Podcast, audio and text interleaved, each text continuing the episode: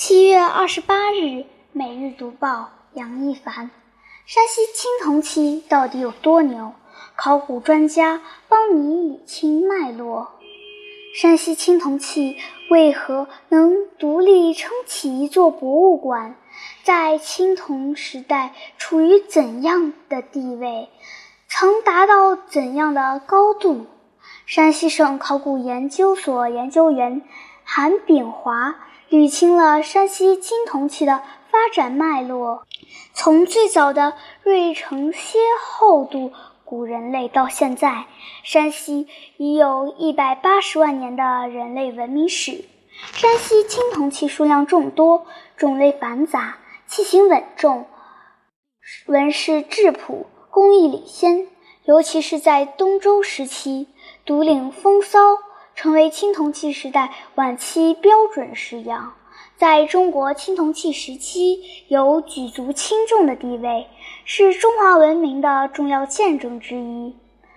山西有青铜器铸造工艺的最早样品。山西青铜器发现的最早记载可以上溯到西汉武帝时期。武帝元狩元年，得鼎于坟上，主改年号为元鼎。唐玄宗开元年间，又在汾阴发现青铜鼎，并将汾阴县改为宝鼎县。宋元明清，青铜器屡有发现，不断改写历史。上世纪20年代最为引人注目的发现是浑源李峪村的青铜器。这些精美青铜器成为民国时期认识山西青铜时代的最初印象。上世纪30年代，在晋西高原发现不少晚商青铜器，山西再一次令人瞩目。新中国成立后，晋国与三晋的青铜器数量之多，种类之全，内容之丰富，制作工艺之精湛，令人叹为观止。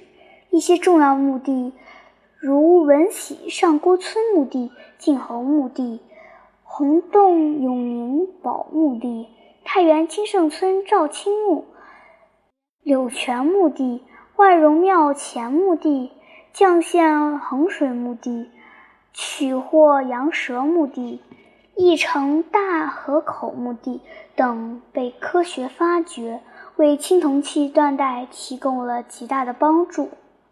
山西最早发现的青铜器是距离今4000多年的陶寺遗址。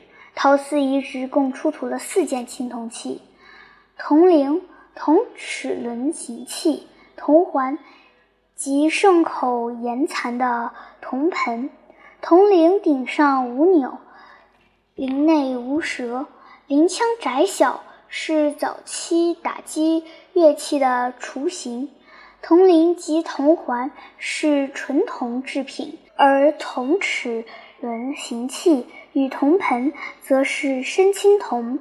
尽管不能作为青铜器，但它们均采用了半铸技术，成为研究青铜铸造工艺的最早样品。山西夏商青铜器技术与中国同步。山西是探索华夏文化最重要的地区之一。二里头文化下县东马坟遗址中发现了红铜凿和青铜足，以及铸造青铜釜的石范，还出现了青铜容器、铜爵。铜爵比青铜工具和兵器工艺复杂，没有长期的铸造技术积累很难完成。这说明山西在夏时期已经同二里头文化中心区一样，表现了高度的文化同步和技术自觉性。商汤灭教暴区的夏曲，山西晋水楼台距离早商文化中心区仅一水相隔。黄河以北的平陆、永济，山西东南部的黎城、长子都发现了青铜器，最为著名的是1990年在平陆县坡底乡前庄村发现的商代早期祭祀遗址，出土了一批二里岗期的铜器，主要有大型方鼎和圆鼎，这些大体型展示了王权的威严与不可数独。晚商青铜器集中出土于晋西高原，以灵石、生介和石楼青铜器最有地方特色。灵石、生介青铜器出土了上百件，很多有族徽柄，由此确定了丙国或丙族的所在地，成为了解山西晚商政治地理结构的最为重要的资料。这个时期的山西青铜器有很大一部分有殷墟青铜器的一般特征，还有一类独特器物，比如石楼出土的龙形弓，造型别致，还有一些工具类小件青铜器，是殷墟青铜器中没有发现的。有学者考证它们来自遥远的卡拉苏克文化，这说明商代的山西从来不寂寞，文化的交流与碰撞绚丽多彩。晋国青铜器堪称两周重器代表，武王简商，成王同业封地，唐封晋运，有了关于山西的故事。西周的山西青铜器成为晋国最大的实物支撑。晋国青铜器是山西两周时期最为重要的青铜器。20世纪50年代以来，红马晋国遗址、曲霍晋侯墓地、太原赵卿大墓等一系列重大考古发现，将晋文化越来越清晰地展现于世人面前。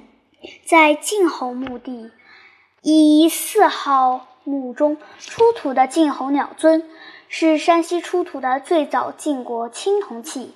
鸟尊十分逼真，写实的同时又匠心独具，华丽而不失质朴。造型奇特的猪尊和兔尊惟妙惟肖。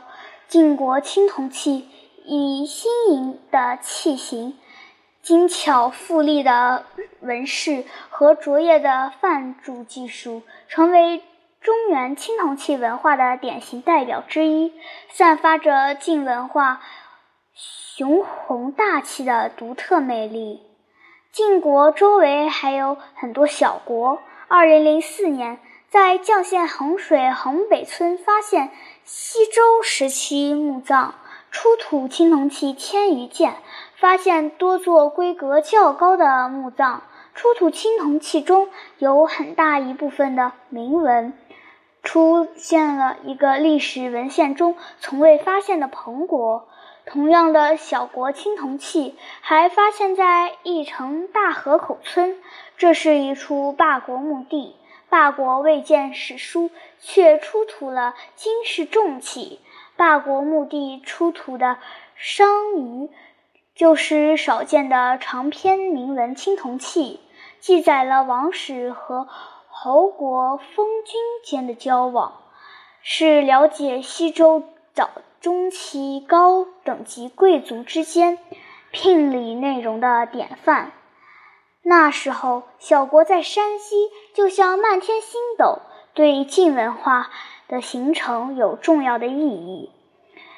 赵卿墓青铜器铸造工艺达到巅峰，晋景公在迁都新田之前，晋国尽管在历史上扮演着重要角色，但春秋早期的山西青铜器发现很少。